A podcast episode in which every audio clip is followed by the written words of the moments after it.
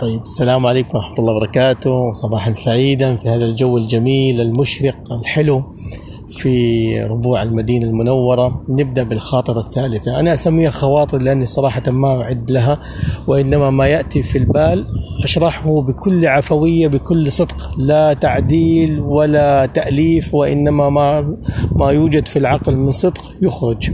طبعا اليوم نتكلم عن موضوع اسمه أول محطات الابتعاث ألمانيا هامبورغ طبعا ليش وصلنا لألمانيا هامبورغ؟ خلينا ناخذ كده سيرة بسيطة وش الدروس في الأخير نتكلم عنها. طبعا ديك الأيام ما كان في أصلا board سعودي في جراحة الوجه والفكين لسه ما ما ما أنشئ. طبعا أنا اشتغلت في القوات المسلحة فترة من العمر تقريبا ست سنوات ثم يعني بحثت عن تطوير للذات بعد ست سنوات في دراسة الجراحة. فقدمت في أمريكا وقدمت في ألمانيا. يقولوا لي ليش ألمانيا بالذات؟ ألمانيا لأنه أهل المدام من هناك. فكنا ودنا نحن نربط علاقة لأنه تعرفوا الألمان مجتمع صعب. مجتمع كده يعني زي ما يقولون يسموه دكب يعني رؤوسهم قاسية ما عندهم المرونة. وبعدين شعب واصل قمم عاليه في الصناعة. وفي العلم وفي التطور وفي كل شيء في التقنية. فإنه يسمع لناس جايين من مجتمع ثالث أو رابع يقول أنتم مين؟ أنت حثالة المجتمع وحثالة العالم.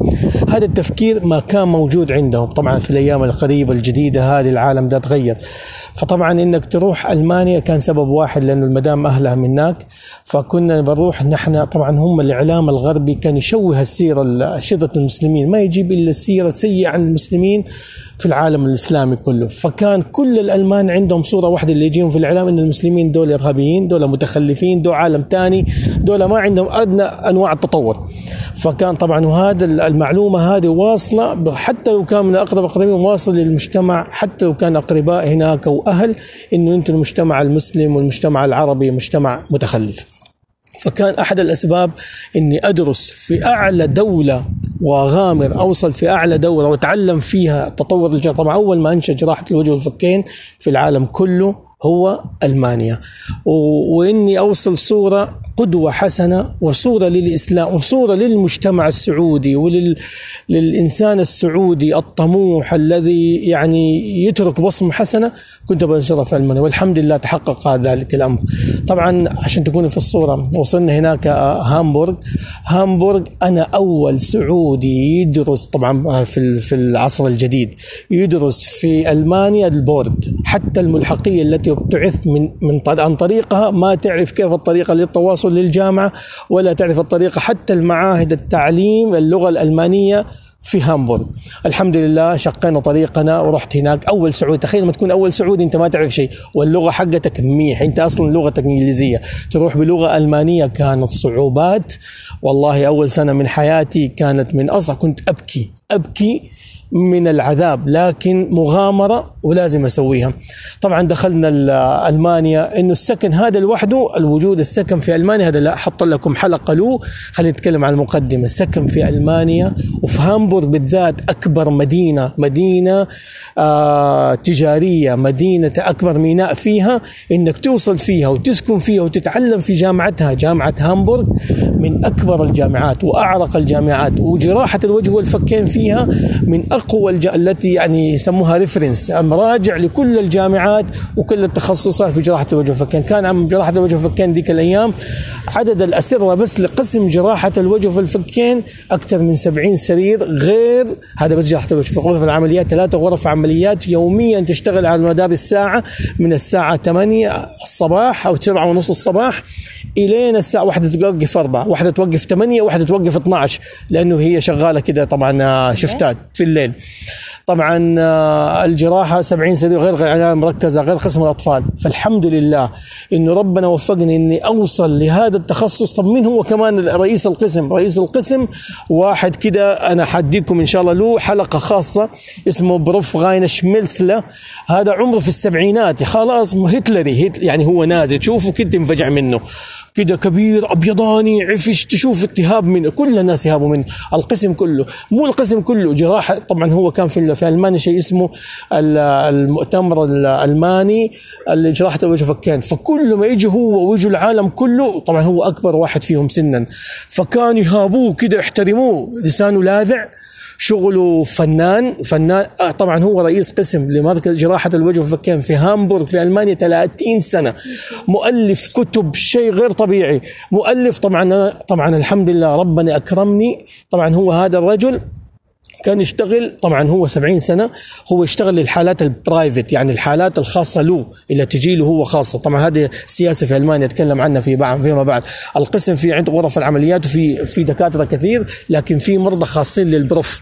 هو يتع... والحمد لله ربنا يكرمني. من يوم ما وصلت ألمانيا وهامبورغ عملياته كلها اللي تبدأ من الساعة 8 للساعة 4 طبعا 4 يومين في الأسبوع أنا وهو بس. أشتغل. أخذت منه علم مو موجود في الكتب. أخذت عنه techniques مو أقول له الدكتور لما تسوي؟ لما تسأل هذه؟ لما تحطها في الكتاب يقول keine Zeit. أنا ما عندي وقت أنا عندي شغل. هم ناس تحب الشغل والاكشن والله techniques مو موجود في الكتب مو موجود في العلم. طريقة جديدة approach جديد يعني دخول في العملية بطريقة جديدة. والحمد لله حتى كانوا من هذا الموضوع الألمان اللي موجودين هناك يعني كانوا يحسدوني. كيف يدخلوا Herr نورولي؟ طبعا يسموني أنا ال Herr السيد ونورولي العائلة. فيسموه Herr نورولي كيف يدخل مع ال Prof ويستفيد منه؟ ونحن ما نقدر نوصل له عشان ناخذ منه الخبرات هذه. وطبعا بعدين لما أدخل معاهم في عمليات ثانية طبعا هذه بس يومين في العمليات مع ال Prof. لكن الاوقات الثانية الأيام أدخل مع مع الدكاترة الآخرين اللي كلهم أوبا ايختسا يعني يسموهم بروفيسورات و consultant وده فيسألوني ال Prof كيف سوى في ذا التكنيك؟ ال Prof والله العظيم ال Prof كيف سوى في ذا التكنيك؟ هو كيف استعمل ما اشتغل وأنا طبعا أصير أستاذهم أشتغل وأتعلم معه والله العظيم أقول لكم هذا الكلام عن صدق والحمد لله كانت نعمة إنه وصلنا يعني ألمانيا وصلنا لكن لكن لكن هذا الكلام أقول لكم عن كلام جميل لكن ما كان بالسهولة دي لما وصلنا ألمانيا لما طبعا لما وصلنا لألمانيا وقبل الإعداد لألمانيا هذا حسوي لها حلقة ثانية. لكن اللغة أنت ما عندك اللغة هذه الألمانية الكح إنك تتعامل مع الناس كان عائق كبير. حتى أحيانا أقول أنا جابني في دولة لغتها صعبة. خلينا باللغة الإنجليزية اللي تعلمت فيها ودرست فيها. لكن الحمد لله أول شهرين جيت طبعا عشان تخش وتاخذ شهادة التوفل عشان تاخذ تصريح العمل في المستشفى عشان تسوي البورد لازم يكون عندك شهادة توفل بس باللغة الألمانية يسموها تيس دام تيس ها. لا تستاف هذه هذا يسموه زي التوفل وآيلتس تمام؟ ديس ها اسمه ديس ها تمام؟ هذا عشان أنت تقدر تقدم لتصريح العمل والبورد. طبعا هذا أقل شيء عشان تأخذ باللغة الألمانية أقل شيء سنة إلى سنة ونص والملحقية حاطة للدراسة هذه سنة إلى سنة ونص. طبعا والله وصلت هناك وقدمت أوراقي في الجامعة والحمد لله طبعا كان في واحد دكتور مسؤول عن الأطباء الأجانب. طبعا أنا السعودي الوحيد في الجامعة كلها ما في أحد غيري. أنا الوحيد اللي أشق طريقي لوحدي. طبعا أنا كنت في هذا المكان بدي أترك بصمة حسنة إنه المواطن السعودي إن المبتعث السعودي إن المبتعث المسلم العربي هذا أحسن واحد. هذا دوره هذا ممكن يعتمد عليه. يعني والحمد لله حققتها والله الآن ما أروح مكان. حتى الآن العلاقات معي في ألمانيا ولا مع أهل لها حلقة ثانية مع أهل المدام اللي كانوا يكرهوا الإسلام كيف دحين صاروا يحبونا بالقدوة وبترك بصمة حسنة. نتكلم عنها إن شاء الله في حلقات ثانية ذكروني في هذه كلها خواطر. لكن خلينا نتكلم عن اللغة. أنا درست اللغة شهرين. مين؟ واحد دكتور جاب سيرته اللي كانت مش مسلمان أجانب بعدين. الجمارة؟ المهم إنه هو قال لي طبعا هذا الدكتور لما جيت أنا أول شيء درست طبعا عن طريق الملحقية. طبعا المعهد اللي أنا اخترته بعد استشارات للالمان من طريق المدام حصلنا أفضل معهد اسمه كلونادن اشتغاسة. طبعا شباخ شوله يعني معهد لغة آه ألمانية دراسة اللغة الالمانيه في حي جنب البحيرة الالستا في هامبورغ. والحمد لله أول سعودي يدخل هناك. أول حتى الملحقيه ما كانت تعرف وأنا بريتهم فصاروا السعوديين بعدنا بسنتين بدأوا السعوديين يجوا. الحمد لله أنا أكون مبادر. بعدنا السعوديين وصلوا لألمانيا. قبلها ما كان في أحد. الحمد لله طبعا درست في هذا المعهد وفي هامبورغ. وبعدين طبعا شهرين الأولى. كان أداوم عشان آخذ اللغة صرت أدرس من الساعة بالضبط 8 للساعة 12 عشان أتعلم اللغة وبعدين أروح أتعلم وأخذ الواجبات. اتصل بي المسؤول عن يسموها الاطباء التدريب.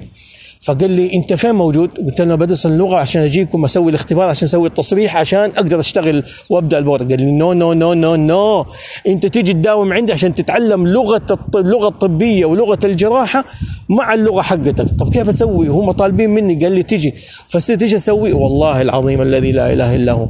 كنت أدخل من الساعة تم- أروح العمليات وال- والجامعة والكلية والتخصص يعني الجامعة عشان أتعلم اللغة الطبية والمعاملة المرضى وزي الأبلة في البداية بس الحمد لله تطورت حبة حبة من الساعة 8 للساعة 4 في الجامعة وبعدين آخذ الباص وأروح من الساعة 4 إلين الساعة 8 في معهد اللغة الألمانية وأرجع هذا الساعة 8 في الليل.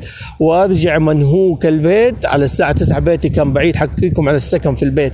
مو سهل السكن في هامبورغ مو سهل دولة كبيرة مو سهل الوصول لها لكن الحمد لله. وأرجع البيت مطفي عشان أبدأ أذاكر حق اللغة وأبدأ أحضر الكلمات اللي أنا استفدتها جديد عشان أبدأ حياة جديدة ثاني مرة. أخرج من البيت الساعة 6 عشان أوصل للجامعة البعيدة عشان أقدر أذاكر أبدأ فيها من الساعة 8 عشان أخلص الساعة 4 عشان آخذ ال- الحمد لله آخذ اللغة بعدين إلى الساعة 8 في الليل وهكذا الحياة. الويكند حقي كان هو اليوم الوحيد اللي أجمع فيه قوايا اللي أروح أقضي مع أهلي آه ناكل ونشرب هم المدام ساد تدبر حالها إني أشوف عيالي غير كده طول أيام الأسبوع كرف كرف. حتى أنا صار عندي حالة من الست شهور الأولى الحمد لله. الناس تأخذ اللغة في سنة الناس تأخذ اللغة في سنة ونص. أنا أخذت ال- الاختبار وحديته في ست شهور. في ست شهور وحطيتها بنجاح والحمد لله قدمت. آه طبعا هذه من المحصلة إنه بقول لكم يعني أي واحد ترى اللي إذا حطيت في حاله حاجة في بالك حاجة بإذن الله تحققها. وحاجيكم حكاوي كثيرة في الحلقات القادمة.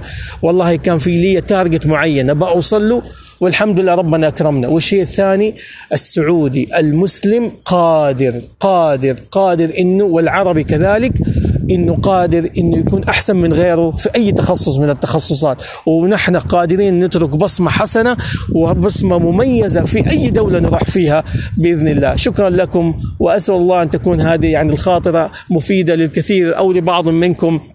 في اختيار مجال حياته.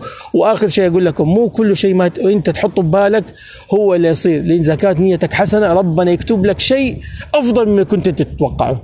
الله يعطيكم العافية وصباحا سعيدا والسلام عليكم ورحمة الله وبركاته.